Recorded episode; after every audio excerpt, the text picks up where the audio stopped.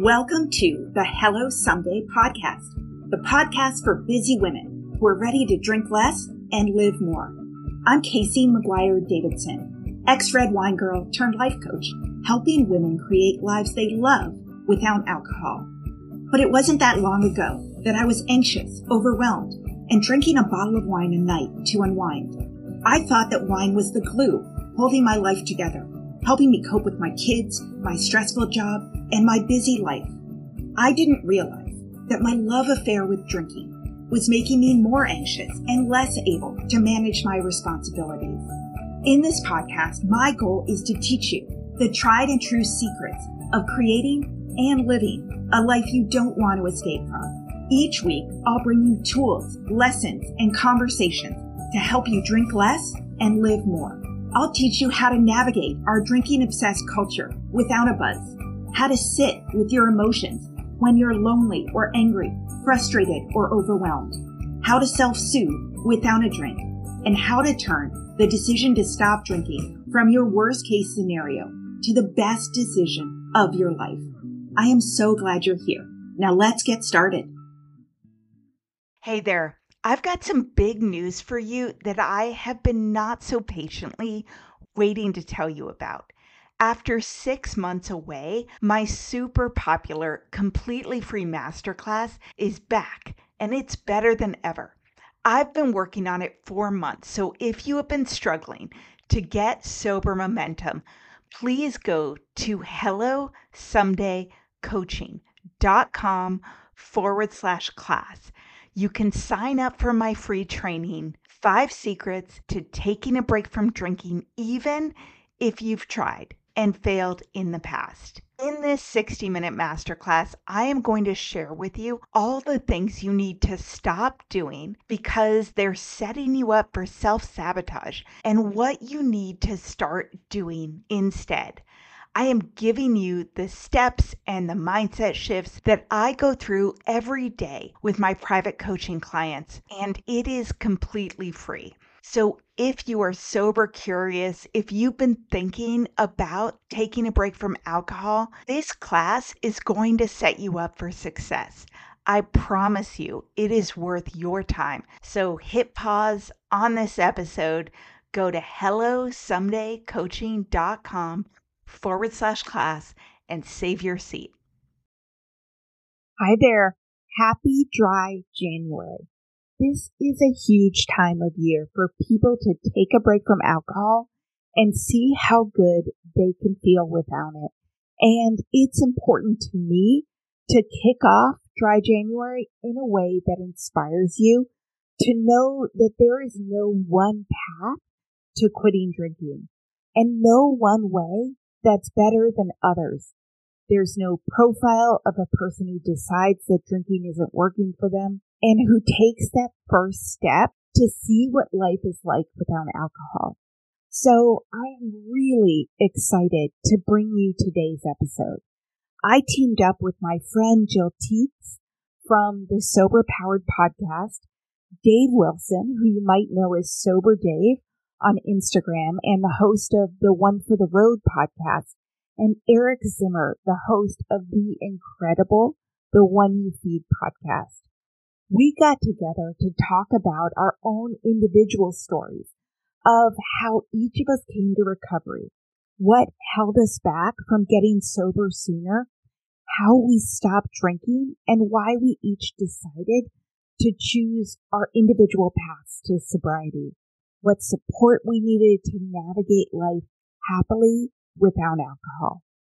I hope that in listening to this episode with two men and two women of different ages and backgrounds, different histories with alcohol or drugs, different lengths of sobriety and paths to recovery, you will find something that resonates with you and where you are today. Because you are a rock star for doing this, for reevaluating your relationship with alcohol, for deciding to take a break and seeing what life is like on the other side, and for tapping into resources and taking those first steps, and then a few more, and then a few more.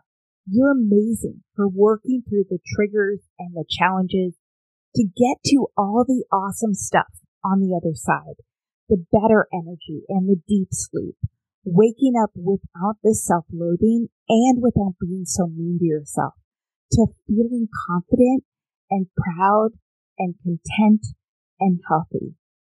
And if you want even more support, go to hello someday coaching dot com.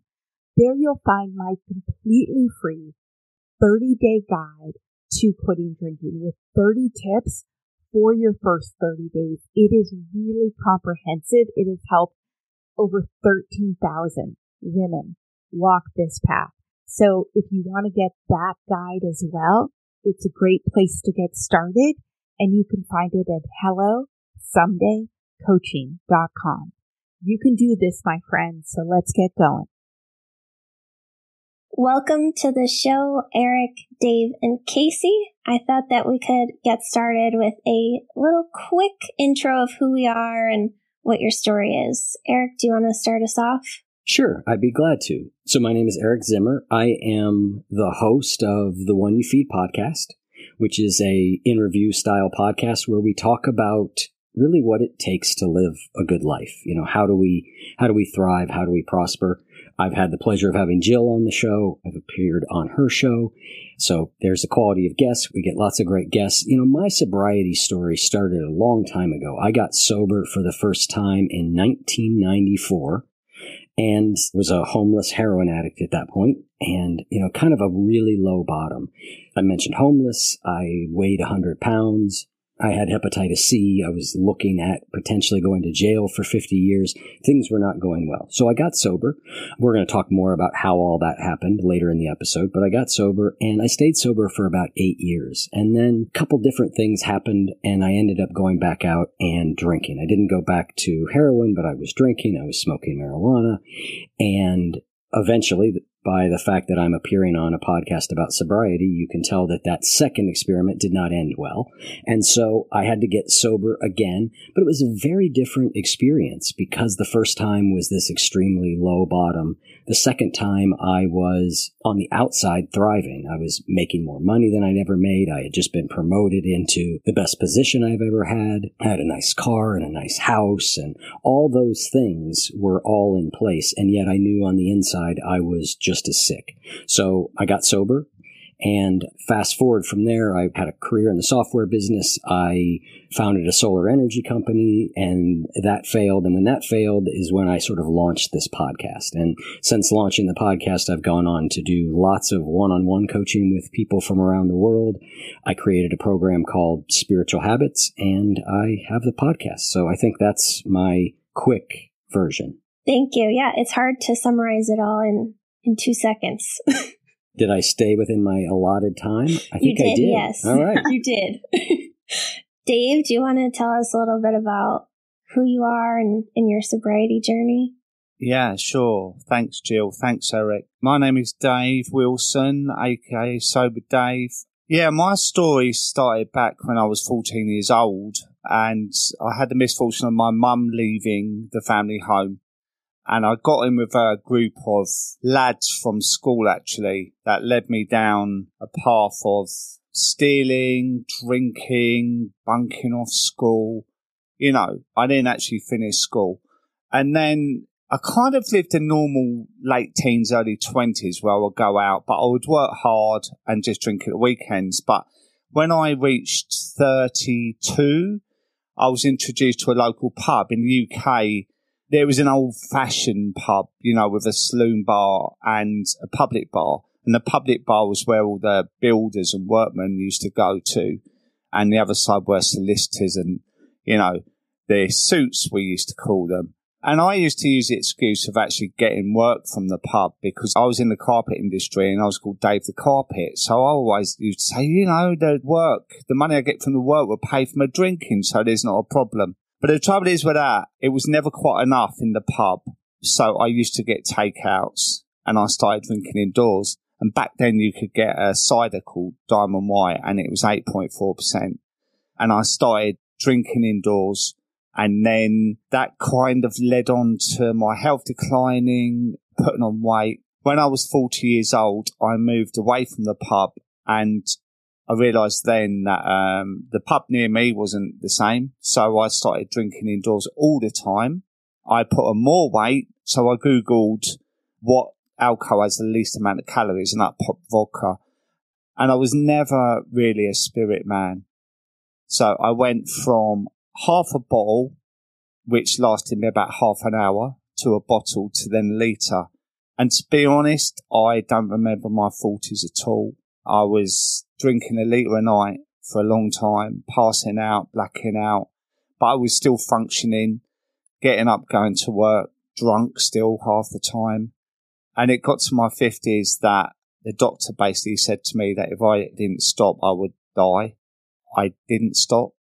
And I ended up, like Eric, not the same, I imagine, but I made myself homeless for a few days by going AWOL. I vanished. No one knew where I was. And I drank in the pub all day and then went and drank vodka on a freezing cold beach and nearly died there because it was April in the U K. It was freezing. I was paralytic. And it still wasn't enough for me to stop drinking. But January two thousand nineteen came, I had an epiphany, and I just stopped. And I will say that I shouldn't have stopped the way I did for medical reasons. You know, I should have reduced, but I stopped. And since then, everything has changed. I'll talk a bit more about that later, but I can honestly say it saved me, and it's the best thing I've ever done for myself, ever. Lots of things have happened since I've become sober. Thank you, Dave. Casey, do you want to give us a quick intro to who you are and how you got started in sobriety? Yeah, absolutely. So I'm Casey McGuire-Davidson. I live in Seattle, Washington. I'm a life and sobriety coach, and I host the podcast, the Hello Sunday podcast for sober, curious women. But before I started that, I was sort of a self-declared red wine girl for many, many, many years. My story is a little bit different than Dave. I spent twenty years, I was climbing the corporate ladder in big companies and small startups in Seattle and got married, had kids, bought a house, you know, all the usual things. But I was pretty consistently drinking a bottle of wine or more every night. I was sort of the seven nights a week, three hundred sixty-five nights a year drinker. I sort of varied where I drank, you know, just for variety. So I drink at happy hours, you know, out with my coworkers. I drink on date nights with my husbands or girls' nights. But most of it was me coming home from work with my kids after picking them up for daycare and sort of a glass while cooking dinner, a glass while doing the dishes, and then finishing the bottle on the couch while watching T V, you know, to quote unquote relax or whatever. Nobody really said anything to me about it. It was just sort of like part of who I was. I was always a big drinker since college. And I think that I had so many other things distracting, like what Eric talked about, from, you know, there's nothing to see here. I had a good job. I was successful. I had a good marriage and friends, and my kids were good. And at the same time, I would have the three a.m. wake-ups, and I would, you know, hate putting my eyeliner on my bloodshot eyes in the morning and not want anyone to look at me too closely when I was at the bus stop with my five-year-old, and yet promised myself I'd take a break and by four p.m. rationalize that, you know, it's been a hard day, a good day, it doesn't matter, whatever it is. So that was pretty much my story. I quit drinking almost seven years ago. Again, like Dave said, it was literally my worst case scenario in my life. I desperately didn't want to quit. I wanted to figure out how to moderate, and it's been the best decision I've ever made. I love that. Thank you, Casey. So a quick intro for me. I'm Jill. I host the Sober Powered Podcast. I just celebrated three years of sobriety in early November, and I was a solo drinker like Dave. I loved drinking by myself. I used to say drinking by myself was my jam. It was my favorite thing to do, even though my husband never made a comment about my drinking or thought that I had a problem or needed to drink less or stop. I still preferred drinking alone because then I could just really go for it. And those were always the worst nights too at the same time. I was also a daily drinker pretty much right from the start. And I had a lot of mental health consequences from my drinking. I had a lot of depression, which eventually became suicidal thoughts. And that was what finally pushed me into sobriety. I spent so many years thinking that I could just learn to moderate and control it if I tried hard enough or I found the right strategy. And eventually the suicidal thoughts became so powerful that I just accepted. I just can't. I can't do it. And I gave up. And now it's been three years and I agree with all of you. Best decision that I ever made, even though it's hard and even though it felt scary. So I think we've all mentioned reasons why it was hard for us to stop. But Eric, what do you think was the main thing that held you back from stopping the second time around? Well, I think the thing that held me back in all cases was simply a huge part of.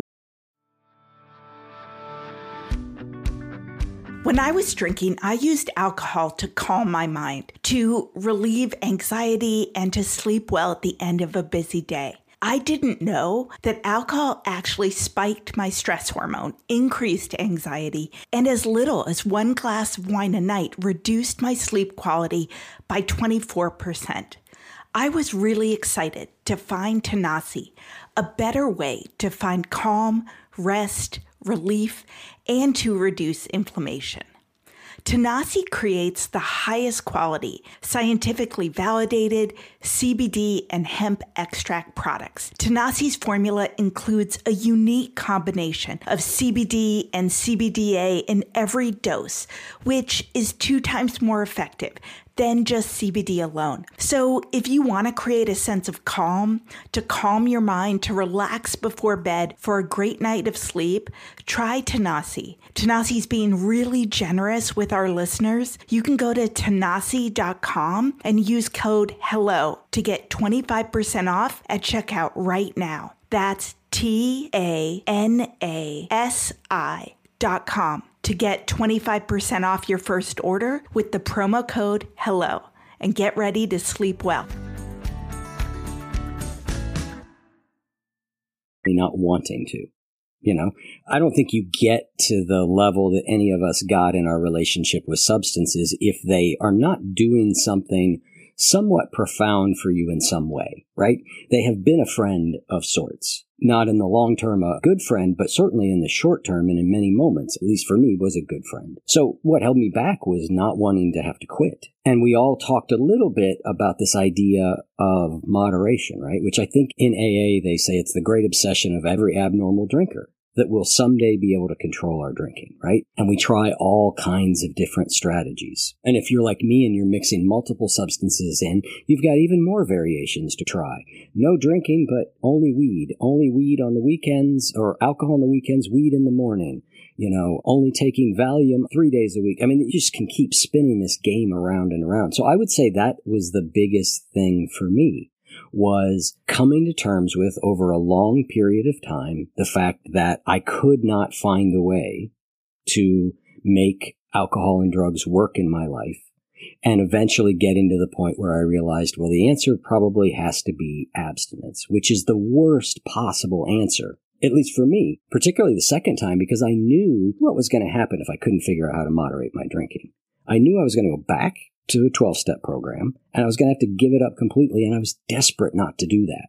So I really tried hard to moderate. So I think that's the most concrete answer. On the other hand, take more of my Buddhist perspective, right? Buddhism talks about this moment is here because of all these causes and conditions that arise, right? So on another level, in addition to what I just said, the things that would support my sobriety didn't come together till they came together. You know, and those were internal to me things. Those were external to me things. Those were support that I was able to get. So all that stuff sort of had to line up in the right way at the right time for me to achieve something like permanent sobriety. Dave, you mentioned that you had a lot of moments that should have encouraged you to stop, but what do you think was the main thing that kept you trying to keep drinking in your life? I used alcohol as a coping strategy. I stopped enjoying alcohol a long time ago, to be honest. So I would numb myself out really quickly. I'll get in from work and I would pour the largest vodka you could imagine to numb me straight away. And I will continue like that. I would never sit there sipping it, watching the telly with my feet up, thinking, oh, this is great. It was purely doing a job I intended it to do. And after forty years of drinking, it's a tough decision to make to end that relationship. And I compare it to a relationship that you've been in, because it wasn't always awful. In the beginning, it was fun. It gave me confidence and it made me funny. I used to really love having a drink, but during my forties and fifties, it was purely there to numb out the pain, but I wasn't ever ready to address the pain. So the first time I tried to stop, I lasted a few days and I just couldn't do it. And I just put it down to the fact I wasn't ready. So I had to change my mindset. And after that, in April, I had to go back to the doctors. And I will add to that as well. The doctor had doubled my antidepressants just before that happened, right? So I was a bit psychotic, I think.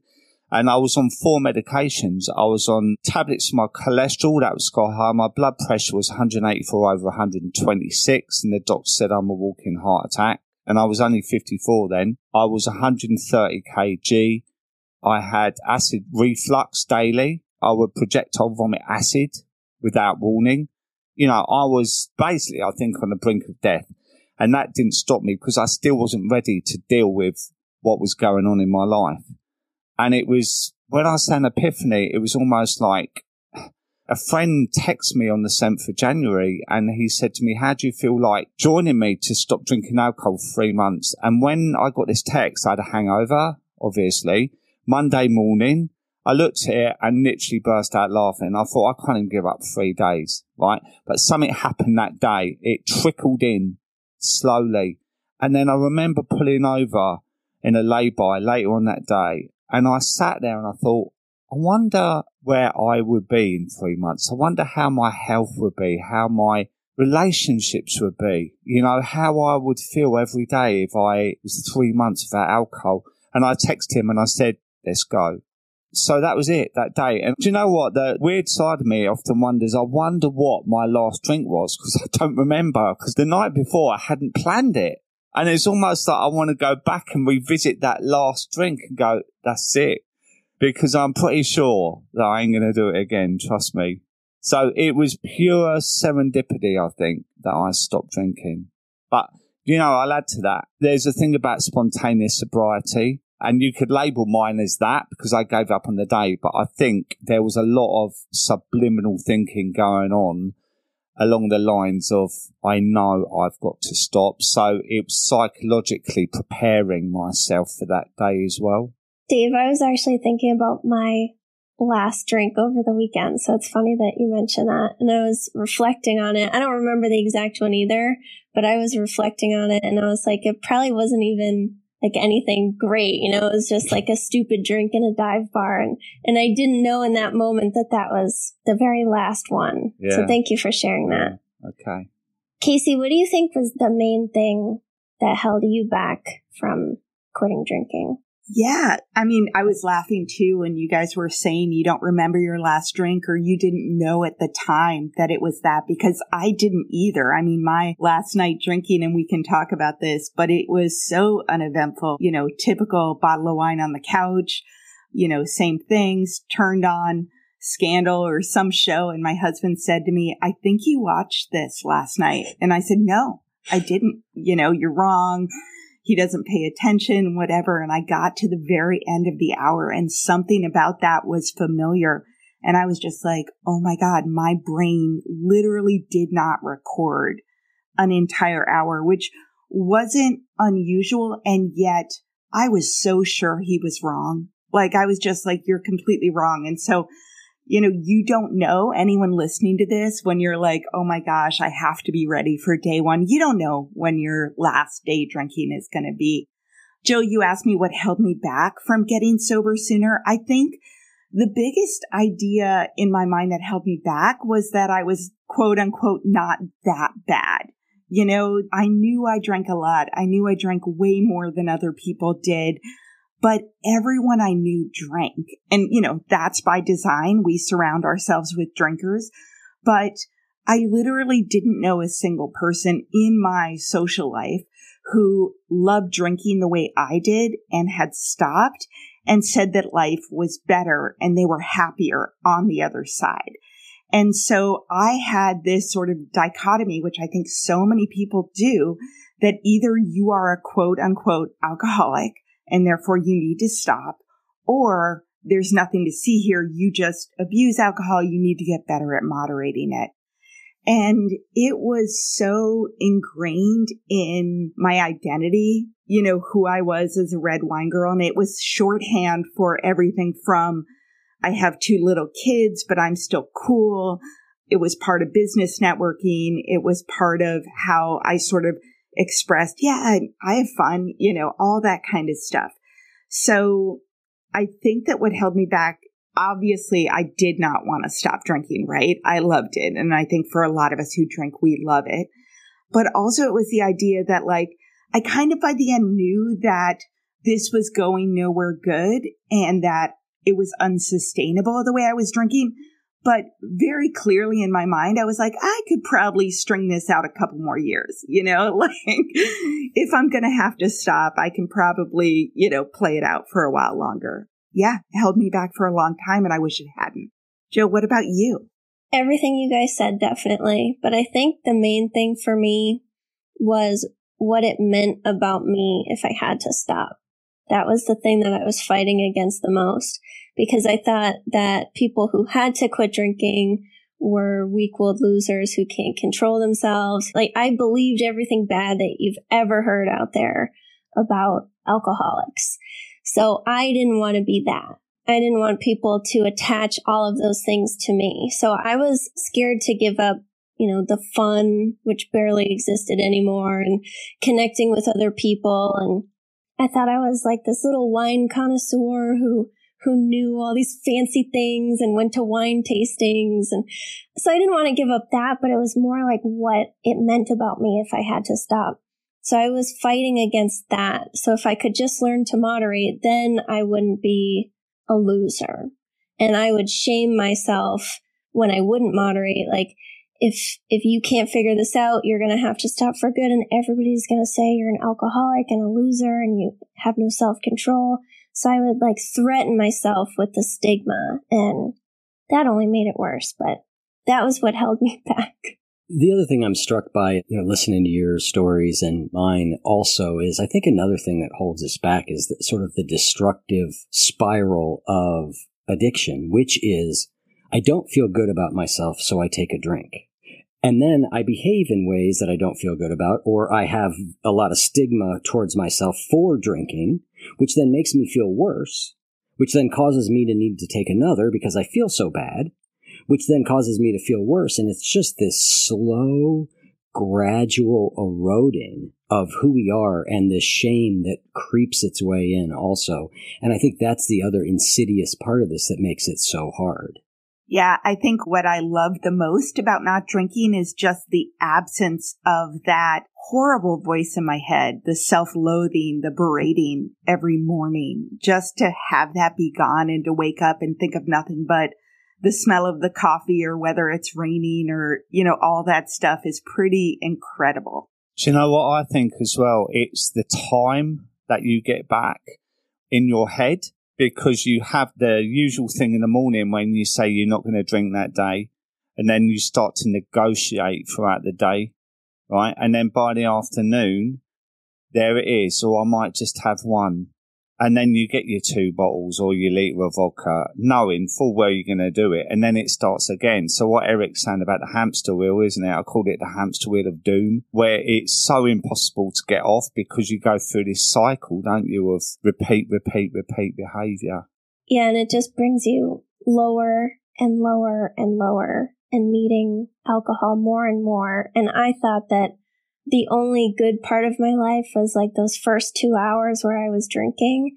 And I thought that my actual life was bad and the drinking. So it really just tricks you into thinking you suck and the drinking is good.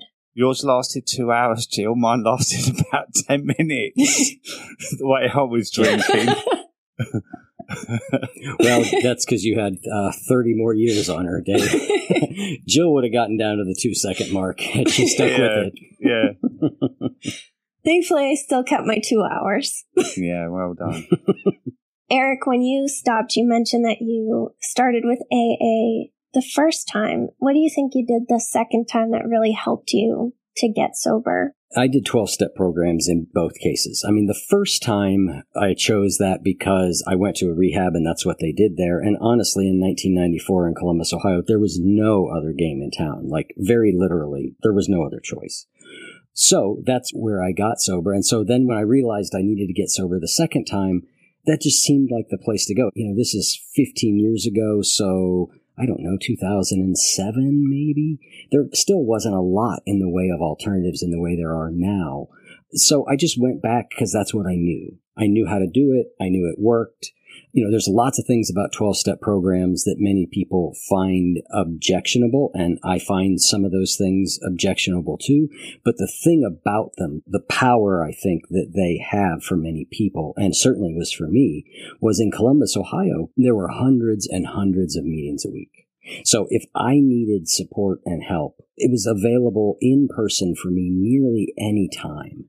That is a real strong advantage to it that I think, at least in my case, offset what many of the disadvantages are. And maybe we'll get into that as we talk about how we get sober. But I did it twelve-step both ways, but largely due to lack of choice. I think today, in today's world, I would probably very likely have gone a different direction. Whether that would be good or bad, I have no idea. I can't say.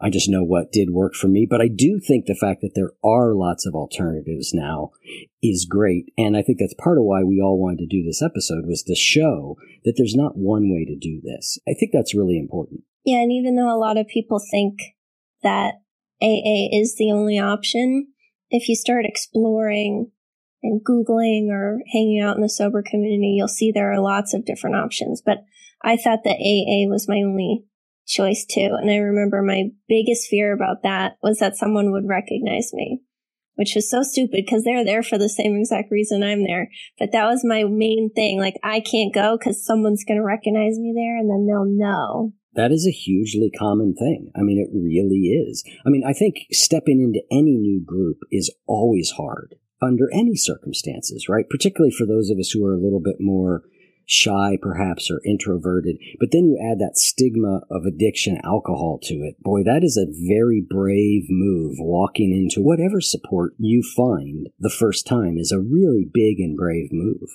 I totally agree. Dave, you mentioned that you had spontaneous sobriety a bit, even though it was a mindset shift for a while leading up to it. Yeah.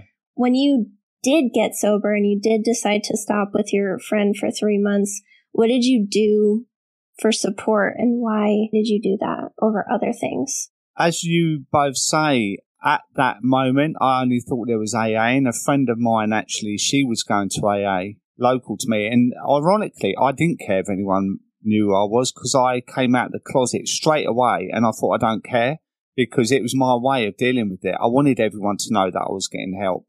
And I needed help.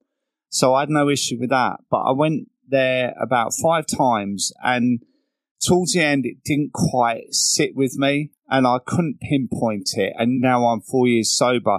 I think maybe it was the wrong meeting, that I, I should have mixed and matched and tried other meetings and met other people, because I went to the same thing. But I created my page on Instagram and started posting my story, and there were a lot of people that were messaging me about it because I'm a bit older and I say it how it is, and people seem to like that.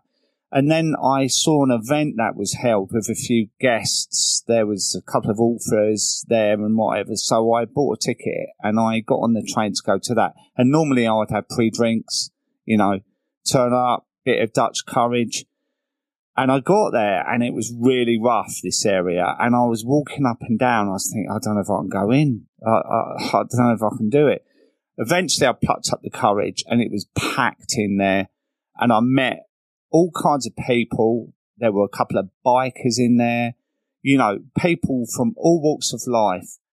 And I remember after all this talking was done, the speeches and whatever, and the interviews, I left there and got on the train and I thought, oh my God, there are so many normal people. I didn't know what to expect, but it was like everyone's normal. You know, I feel part of something now.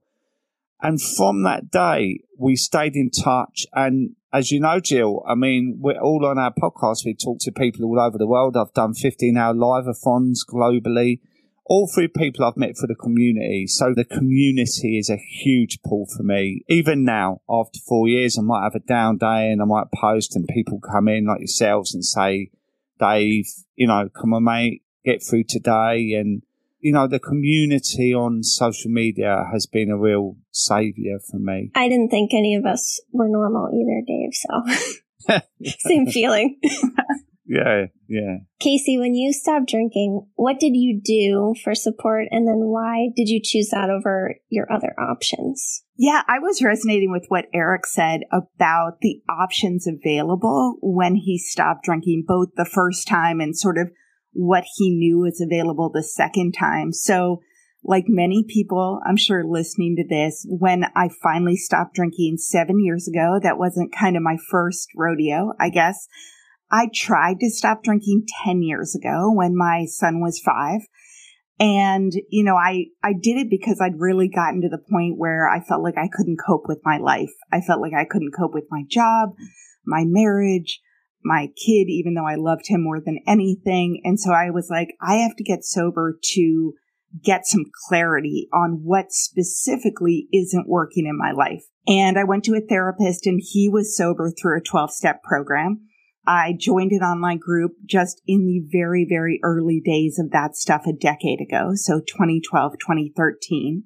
And people there invited me to go to A A, and I went with them and met really incredible people. It turned out not to be my path for various reasons. And I'm sure part of it was I wanted to go back to drinking, but part of it was sort of the structure and the approach and the rituals that weren't necessarily the direction that I wanted to go. So I went back to drinking. And the second time I came back seven years ago. So just three years later, the world had changed quite a bit, which is incredible. I was still a member of my online not drinking group, but as I was debating quitting drinking or not, people recommended sober coaching to me. And that ended up being my path. I went, you know, after that fairly remarkable night of not remembering the shows I watched, I had the three a.m. wake up. I felt like garbage in the morning. I went into my office and went online to look up this sober coach and signed up that day at ten a.m. And in the spirit of support is available anywhere, she lived in Paris. We emailed every day. She had audios you could listen to. It was Belle from Tired of Thinking About Drinking. And we had coaching calls. I'd go out to my car for thirty minutes in the middle of my workday. I think that worked for me for a couple of reasons. Eric, I love that you said there's in-person support available at any time through a twelve-step meeting, and I think that's incredible. Also, as a mom of an eight-year-old and a two-year-old with a full-time job, it was difficult. My husband coached after his job, and and it just didn't work for my schedule, but being able to tap into online groups and email my sober coach or you know, listen to audios when I was driving into work or walking to coffee or rocking my baby to sleep at night, that worked for me. And so the other thing I loved about coaching was there was no labels. That was a big holdup for me. I didn't have to call myself an alcoholic. It was also that I needed help with the big things. Like, and for me, the big things were, who am I if I don't drink? What are all my limiting beliefs about life without alcohol and what it'll be like? And like Jill said, what will people think of me? But it was also the really small block and tackling, like, oh my God, I'm going to a dinner party. What am I going to say to the host? I am driving home from work and I desperately want to pick up a bottle of wine. What do I do instead? I am angry at my husband and my two-year-old is crying. What do I do? And it was those like really practical things that I needed help with. This episode is brought to you by BetterHelp. I don't know about you, but I cannot believe how fast this year is flying by. We're all busy, But one of the most important things you can do to make sure you're on the right path is to carve out some time to celebrate your victories and to notice what you've wanted to change but haven't been able to yet. Whether you're navigating sobriety, setting boundaries, or striving to be the best version of yourself, therapy can be a game changer. Therapy is for anyone looking for growth and support. And if you're considering it, why not give BetterHelp a try? It's convenient, it's flexible, and it's entirely online. So take a moment for yourself and visit BetterHelp.com forward slash someday to get ten percent off your first month. That's BetterHelp, H E L P dot com slash someday. Yeah, and we don't realize how hard the everyday things can be. Especially, I get mad at my husband too, so I get that. And a lot of other people. I used to just drink at people all the time. And then I didn't realize that until I got sober and I had the urge to then drink at those people. And, and you have to learn how to just handle everyday things. Yeah, Casey, I love that you sort of countered the in-person support with what you needed, because what we ultimately need is what fits into our life and what works with our characteristics and our personality. And like I said, I think the fact that there are more options is an amazing thing. I mean, the second time I got sober, it was in-person support is what I had. And I had a really difficult time because I had kids, same thing. I'm going to take my kids to, you know, this in the evening. I'm coaching soccer. I'm doing that. Actually, I never coached soccer. I'm terrible at soccer, but I did coach baseball.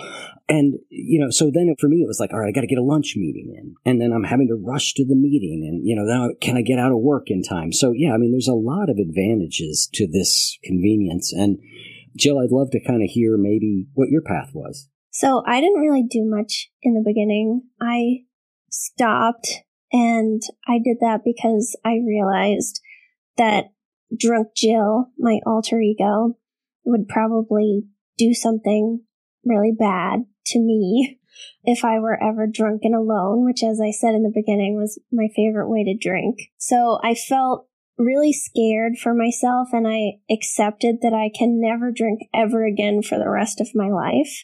And I didn't take it a one day at a time approach. And because I said forever, not that I was like cool with it, but I accepted it, I felt like I didn't need support. So I didn't do anything.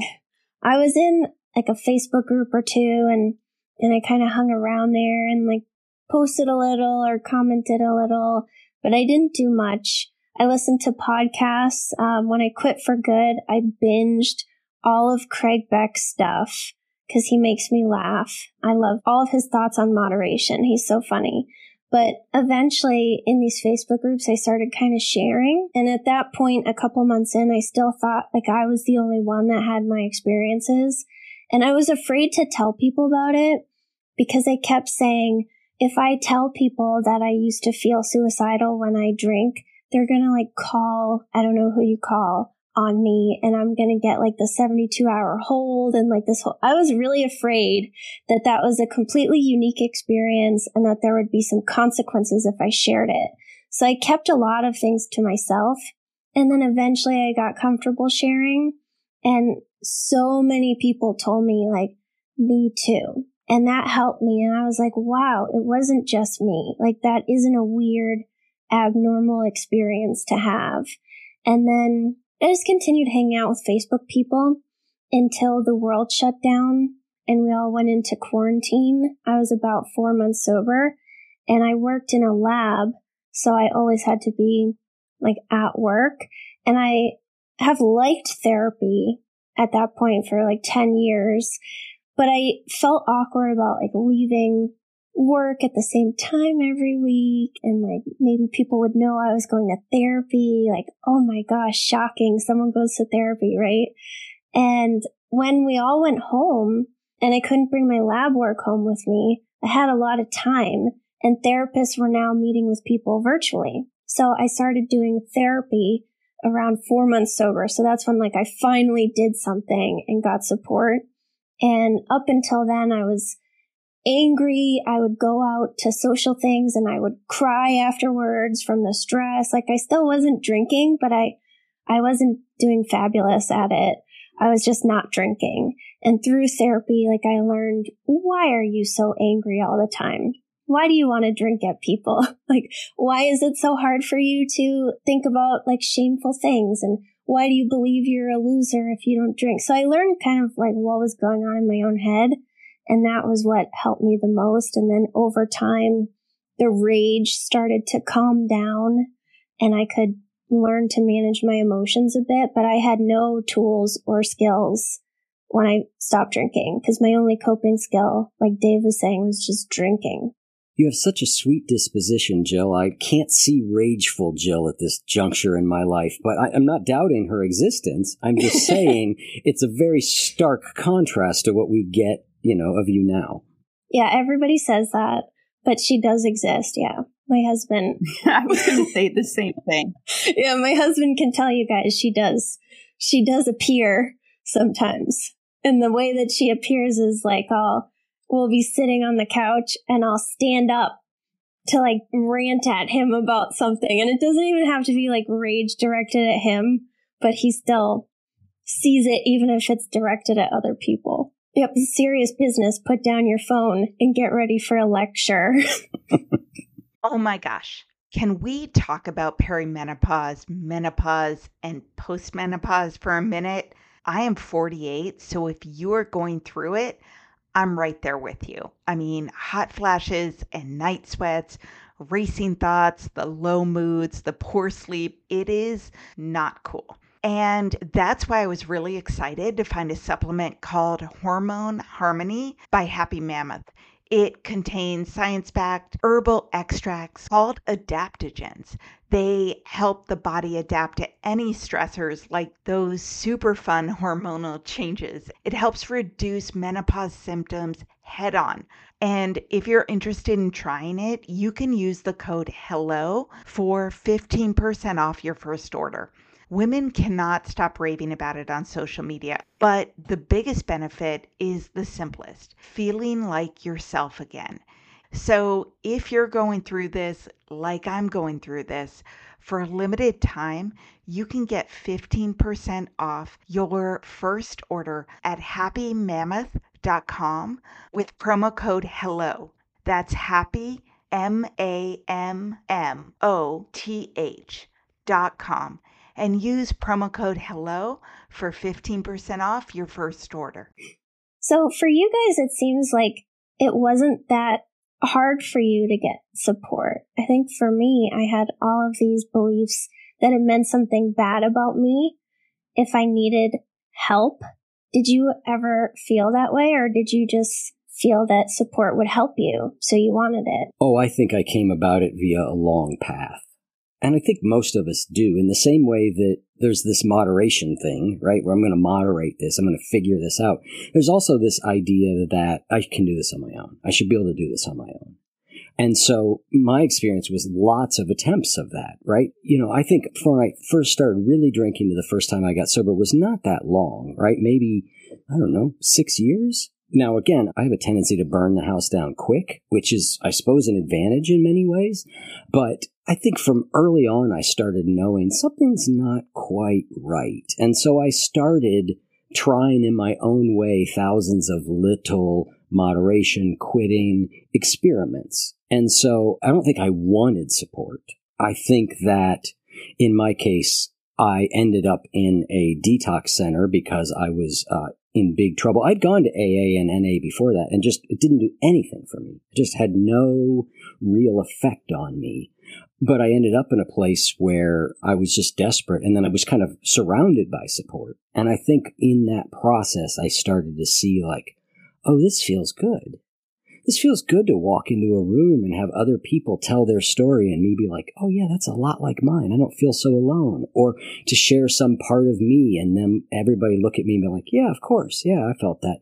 So I think it was a, I don't really want it, but I started getting exposed to it. And as I got exposed to it more, it started, I started to notice that A, it worked, and B, it felt good. But I don't think I wanted it. I think I'm a little bit like Dave in that my outward identity was so alcohol and addiction focused that there was no shame for me.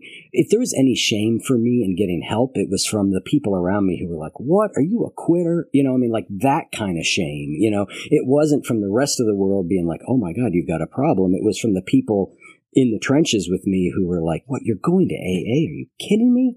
You know, that's where I felt the pressure. So it was kind of the opposite direction. Dave, you said that you were like proud to get support. What made you feel that way? I've always been interested in how we think. I've always had a real passion for becoming a therapist one day. So when I was drinking, I actually signed up to a course, trying to be a therapist and then go on to university. And part of that was because, when, as I said before, when I was at school, I literally failed everything and left before I was due to leave. And I've always had this thing that I'm ill-educated, thick, useless, can't do anything. So I've done basic jobs, but I've got by because I think we'll all agree when we go through this addiction, we become incredibly resilient. So I did two years at college doing a course to become a therapist, and I learned a lot. I learned a lot about listening skills, theory, but surprise, surprise, I failed miserably because I used to get drunk whilst doing my homework. I thought it was a good idea to have four or five pints before I even opened my MacBook. And then I would do a fifteen hundred word dissertation thinking it's the best thing ever and put it in, think, yeah, I smashed that, and then be hauled into the office saying, what the hell is this?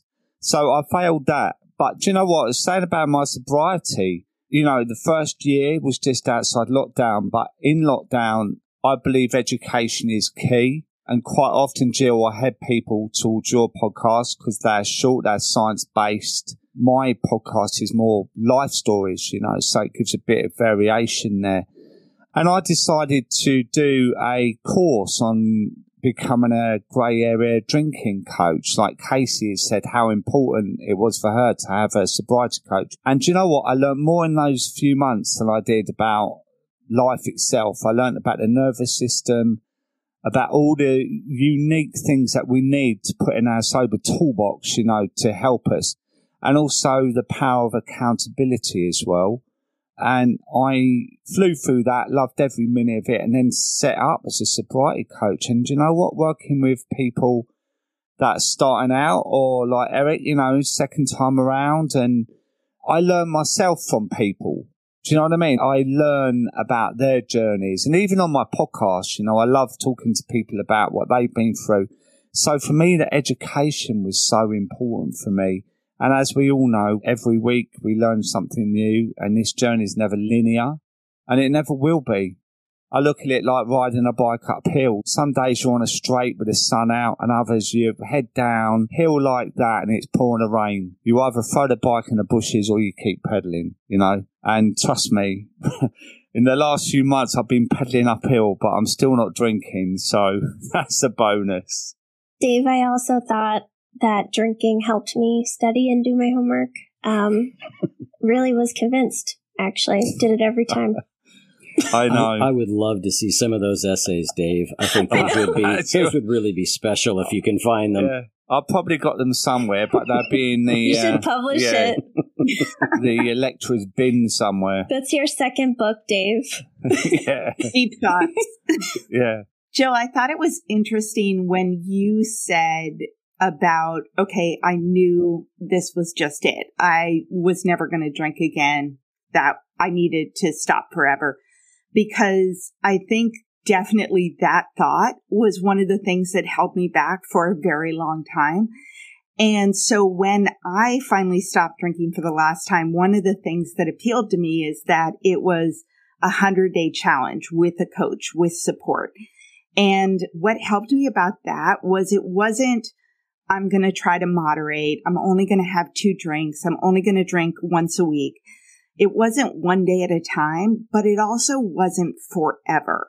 So, you know, I just had to go on faith that if I didn't drink for a hundred days, I would feel better and I would look back at the way I was living with the drinking and the bad memories and the hangovers and the three a.m. wake-ups and the anxiety and say, oh my God, I never want to go back to that again. I can't believe that was my normal. And that is what happened. But I think that if I had said forever, I would go out to dinner and see a woman at the table next to me with a glass of red wine and just be like, I am never going to have that again. And therefore, I'm going to drink one last time, right? And I think that that would have held me back from ever getting the distance I needed from alcohol. When you talk about support, I think there were two pieces that I needed. One, the online support of knowing that there were lots and lots of people out there, specifically women, mothers, people who worked out there like me, who also struggled with alcohol and their husbands drank and all their friends drank, right? I was like, okay, they have the same set of problems I have, which is different than other people. And that's okay. There's still pressures. But not only that, someone said to me, and I think it's so true, that there are sort of two sets of problems that you solve for when you stop drinking. And the first one is sort of the aftermath problems, which are the hangovers, the sleep, the defensiveness, the self-loathing, the bad talk. Like that gets solved pretty quickly. But then you have the underlying problems. And so for me, I think I needed layers of support. So in the beginning, I needed the practical advice, like, how do I not drink on a Friday night? How do I tell my husband I'm not doing this? How do I go to a work happy hour or business trip? And then, like you, Jill, I started um, therapy four months in. And it was because I had a major panic anxiety episode. And I was really upset because I thought that by quitting drinking, my anxiety would go away. And I was like, oh my God, I gave up the thing I love more than anything in this entire world. And I'm not fixed. But it was the first time I could see it clearly and go to a therapist weekly and start to dig into, why am I feeling this anxiety, and get on medication while also not counteracting that with a bottle of wine a night. And what's amazing is I actually got diagnosed with a mild mood disorder that I'm sure I've had my entire life, but I wouldn't have figured that out if I was still drinking. I would just blame myself for everything. So, I mean, support started with an online group and a coach, and then I added exercise, and then I added therapy, and I added medication, and then after that, figured out some boundaries. So you need support for each stage of your journey. That's what I found. I love that. That's amazing. And I see that all the time, that we quit drinking and we think like, that's it. Now I'm better. Now everything should be good. And then it's shocking when things still aren't good. It can be like really confusing and lead a lot of people back, because why bother, right? If things don't get better immediately, why bother giving up my favorite thing? So thank you for bringing that up.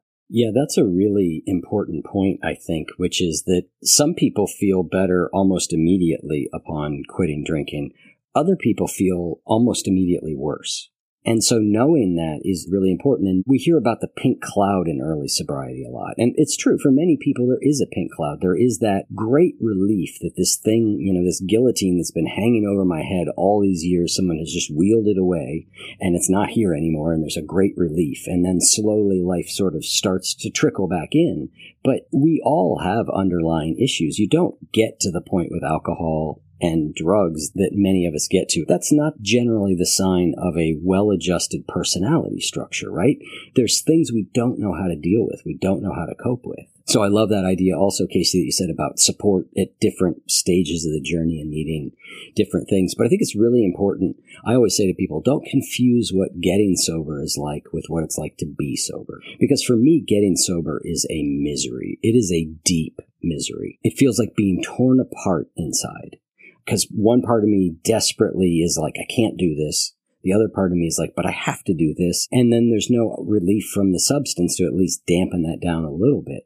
So getting sober for me is misery. However, being sober for me, I mean, it's good enough. It's what I've done the vast majority of my adult life at this point. And it's really been a great thing. But I think those are two really important points you both just brought up there.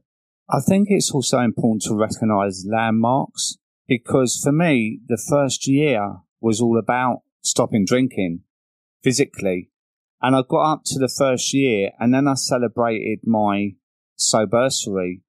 And it was almost like a week or two after that, I went through the whole feeling of what now, you know, and I related that to maybe pregnancy, where there's a big build up to the birth, right? And then the baby's born, and then two or three weeks later, the phone stops ringing and the baby's crying in the night, and you're like, oh my God, I'm on my own. And I felt, I really don't know what to do now. And uh, I'm having more and more people come to me now with this feeling. I call it the second phase of sobriety, where they've actually got used to not drinking. They've told all their friends they don't drink, and they've experienced holidays, birthdays, Christmas, all without drinking. And then all of a sudden it's like, I don't know who I am. I don't know what I'm doing, you know. And I think that's an important thing. As I said previously, that it's never linear. And it's an important thing. The landmarks can be really triggering. Yeah, that's really interesting, Dave, because I think the first time around I was in a twelve-step program, and we hand out coins at thirty, sixty, ninety days, a year. There's a big focus on that. And I think there's a lot of benefit in that. However, it is a double-edged sword, right? And the double-edged sword of it is, A, we invest too much belief that at a certain point, a year, then everything will be great, right? So we're, we're building towards this big thing, and it's just another day. And then there's the other, which is that if you're not achieving perfect sobriety, you feel like you're making no progress based on those milestones, which can be very disheartening. You know, when I came back the second time, I had had eight years sober before. So counting three days just felt depressing. You know, oh God, well, I've got, I've got a week now. Yeah, but you used to have eight years, you know, I've got a month now. Yeah, but it's not eight years. It was just all, so I finally just was like, forget it. I often get confused how many years I am sober because I just have paid so little attention to it. I have a friend. I'm like, was it two thousand seven? Was that when it was? Was it two thousand six? Because for me, those milestones just, they got in the way after a certain point. So I think finding your relationship to them that works for you and holding them somewhat lightly also. For me, the thirteen-month milestone was the most anticlimactic, boring. It was thirteen months. I woke up and I'm like, huh, I don't feel anything about this. I don't feel excited about it. I don't feel like anyone would care about it. And it was weird. And then it happened again at fourteen. I'm like, I don't think fourteen is really that exciting either. And after that build up, like the eleventh month for me, every single day was so exciting because it's like, oh, twenty days until I'm my one year, five more days. And then after the year, it's like you crash again. Yeah. I mean, I think that it's important, you know, Eric, you said about celebrating milestones in the twelve-step program and how that's helpful. I mean, I think we always need something to look forward to. I think that just makes us happier before, during, and after. But what you're looking forward to needs to shift. I mean, I still, for my annual soberversary, I guess, I take the day off of work.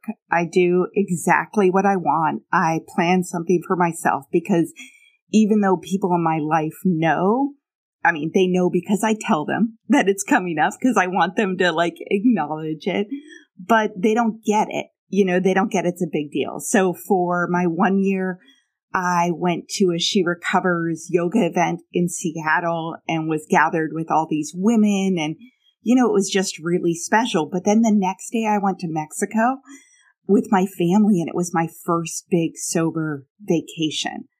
But I think that, you know, my year two, I was just living. You know, the first year you're learning how to do everything. And the second year I was just living, but I really focused on joy. So just planning all the little things that would make me happy. So I got kittens and, you know, took up doing a triathlon again and just little things that made me happy that were sort of incompatible with being drunk and passed out on my couch. Thank you guys so much for having this conversation with me and sharing everything. This was very insightful. And I think we all have very different experiences, but there's a lot of similarities too in the way that we think and the way we've approached things. If someone wants to learn more about you and connect with your work, Eric, where can they go do that? one you feed dot net, O N E Y O U F E E D dot net, or look for the One You Feed podcast. Anywhere you get your podcast, you'll notice it has a little two wolf heads on it. It's fairly distinctive. Thank you. And Dave, where can people connect with you and your work? Sure. My podcast is One for the Road, and you can find that on all your podcast platforms. And all my other details, my coaching, my book, everything are on my Instagram at Sober Dave. Thank you, Dave. And Casey, where can we connect with your work? Yeah, my podcast is called the Hello Sunday Podcast, and you can find that anywhere you listen. And my website is hello someday coaching dot com, and I've got a bunch of free guides on there if anyone's interested. Thank you. Awesome. And if anyone wants to connect with me, my podcast is called Sober Powered. That's my Instagram, my website, and you can learn more about that at sober powered dot com. So thank you guys again so much for joining me today. Thank you. Thank you. This was really fun, and I think we accomplished what we hoped to. It was a show. There's lots of different paths here. There's lots of different ways of feeling about this, and there is uh, lots of solutions. Yeah, and whatever you try, you can always try a different thing, and sobriety evolves as you keep going in it. Thanks so much, guys. Thank you for listening to this episode of the Hello Someday podcast. If you're interested in learning more about me, the work I do, and access free resources and guides to help you build a life you love without alcohol, please visit hello someday coaching dot com. And I would be so grateful if you would take a few minutes to rate and review this podcast so that more women can find it and join the conversation about drinking less and living more. Oh, hey, it's Erin. And I'm Michaela, and we're the hosts of the Two Sober Girls podcast, and we are on a mission to spill the wild truth about sobriety. Forget the rosé all day cliche. Sobriety is flipping amazing. Absolutely. It's not just about quitting the drink. It's a gift you give yourself and your loved ones. So what are you waiting for? Break up with that old toxic relationship with alcohol and let us show you the possibilities. And here's the thing. Everything your precious heart desires becomes way easier without the influence of alcohol. We're not just two sober girls. We're also wellness coaches. We're here to show you how to optimize health, lifestyle, and beauty, feel sexy and alive as F. So stay tuned, because we're rolling out new episodes every Monday wherever you get your podcasts, and trust us, they have your name written all over them. We can't wait to share the magic of sobriety and wellness with you. Subscribe to Two Sober Girls podcast today and come follow us on Instagram for behind the scenes action, and send us a D M. We can't wait to meet you.